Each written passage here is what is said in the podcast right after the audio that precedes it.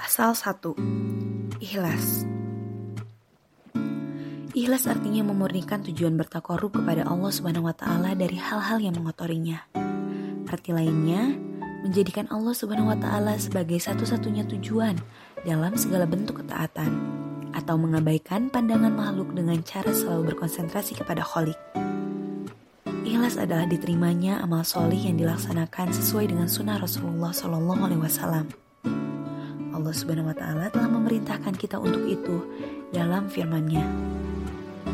Dan mereka tidak disuruh kecuali supaya beribadah kepada Allah dengan memurnikan din agama kepadanya, lagi bersikap lurus. Quran Surah Al-Bayyinah ayat 5 Abu Umamah meriwayatkan seseorang telah menemui Rasulullah Shallallahu Alaihi Wasallam lalu bertanya, Bagaimana pendapatmu tentang seseorang yang berperang untuk mendapatkan upah dan pujian? Apakah ia mendapatkan pahala? Rasulullah Shallallahu Alaihi Wasallam menjawab, ia tidak mendapatkan apa-apa. Orang tadi mengulangi pertanyaannya tiga kali, dan Rasulullah Shallallahu Alaihi Wasallam pun tetap menjawab, ia tidak mendapatkan apa-apa. Lalu beliau bersabda, Sesungguhnya Allah Subhanahu wa taala tidak menerima suatu amal kecuali jika dikerjakan murni karenanya dan mengharap wajahnya. Hadis riwayat Abu Dawud dan An-Nasai dengan sanad yang jayid atau bagus. Abu Sa'id Al-Khudri radhiyallahu an meriwayatkan bahwa pada waktu Haji Wada Rasulullah Shallallahu alaihi wasallam bersabda, Semoga Allah mencerahkan orang yang mendengar kata-kataku lalu menjaganya. Betapa banyak orang yang membawa pemahaman, tapi ia sendiri tidak paham. Tiga hal yang seorang mukmin tidak akan dengki terhadapnya. Mengikhlaskan amal kepada Allah, memberikan loyalitas kepada para pemimpin kaum muslimin, dan selalu bergabung dengan jamaah mereka.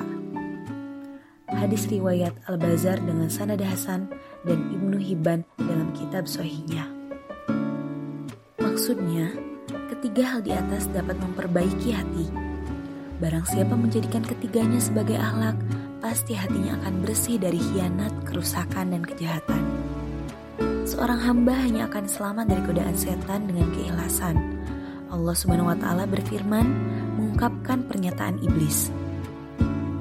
Kecuali hamba-hambamu yang selalu ikhlas. Quran Surah As-Sod ayat 83 Diriwayatkan seseorang yang solih berkata kepada dirinya sendiri, Wahai diri, ikhlaslah, maka kamu akan selamat. Apabila suatu amal telah tercampuri oleh harapan-harapan duniawi yang disenangi oleh diri dan hati manusia, sedikit ataupun banyak, maka sungguh kejernihan amal itu telah tercemari, dan hilang pula lah keikhlasan.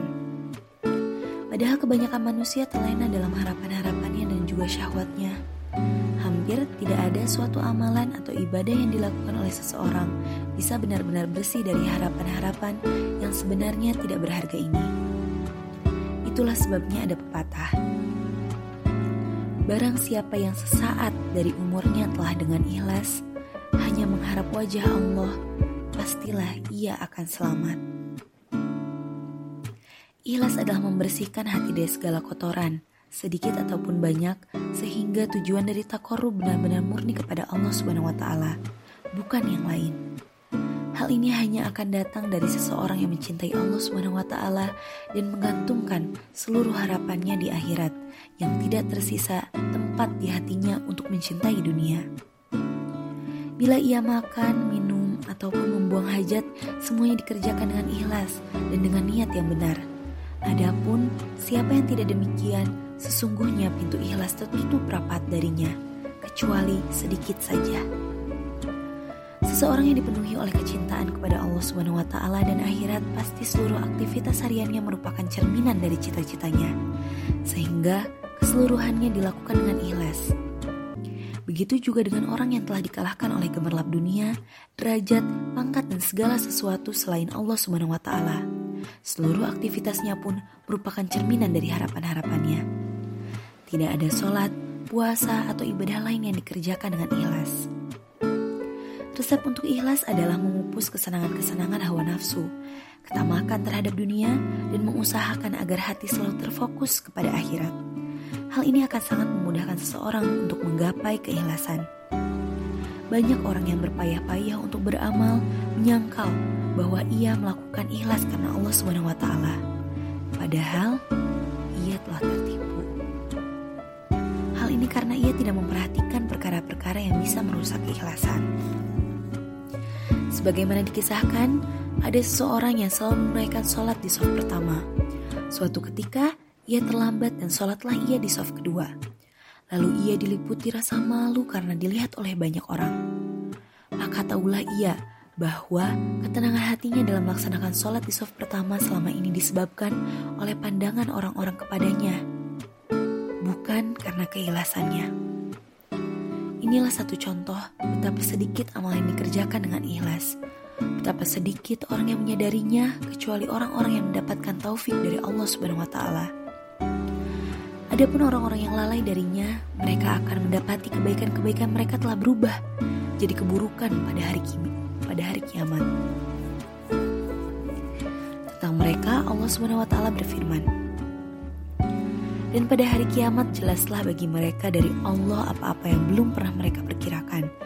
Dan jelaslah bagi mereka keburukan dari apa-apa yang telah mereka kerjakan. Quran Surah Az-Zumar ayat 47-48 Katakanlah, maukah kalian kami kabarkan tentang orang-orang yang paling merugi amalan mereka? Yaitu orang-orang yang telah sia-sia usaha mereka di dunia. Sedangkan mereka menyangka telah mengerjakannya dengan sebaik-baiknya. Quran Surah Al-Kahfi ayat 103